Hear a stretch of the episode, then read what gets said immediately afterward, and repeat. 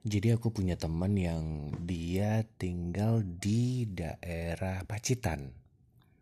Di Pacitan ini kalau kamu sudah atau pernah pergi ke sana, di sana itu ada banyak sekali pantai.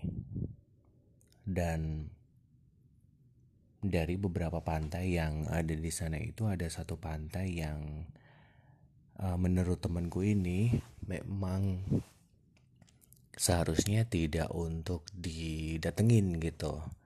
Tapi kita nekat ke sana.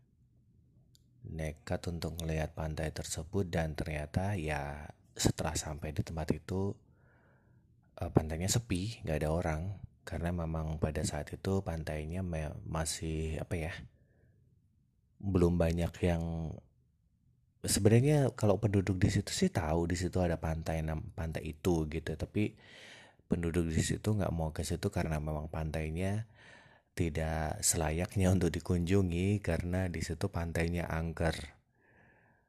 Tapi di sebelah-sebelahnya sih ada banyak pantai lainnya yang eh, apa ya banyak pengunjungnya gitu sih. Setelah kita mencoba untuk datang ke sana dan karena saking sepinya dan uh, agak luas pantai itu aku sendiri juga jadi agak merinding pas di pantai itu. Jadi akhirnya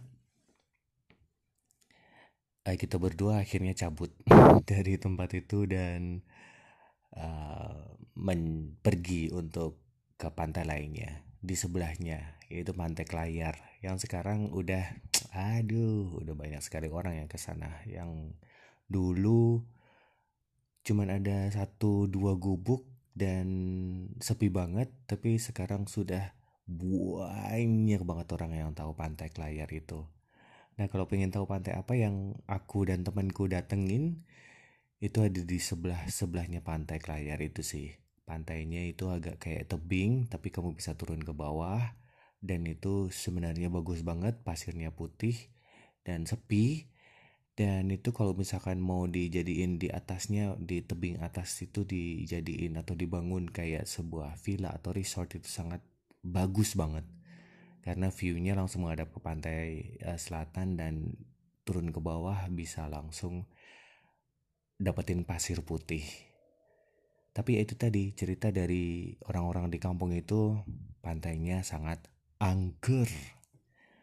Jadi itu dulu ya episode dari aku dan temanku sekarang.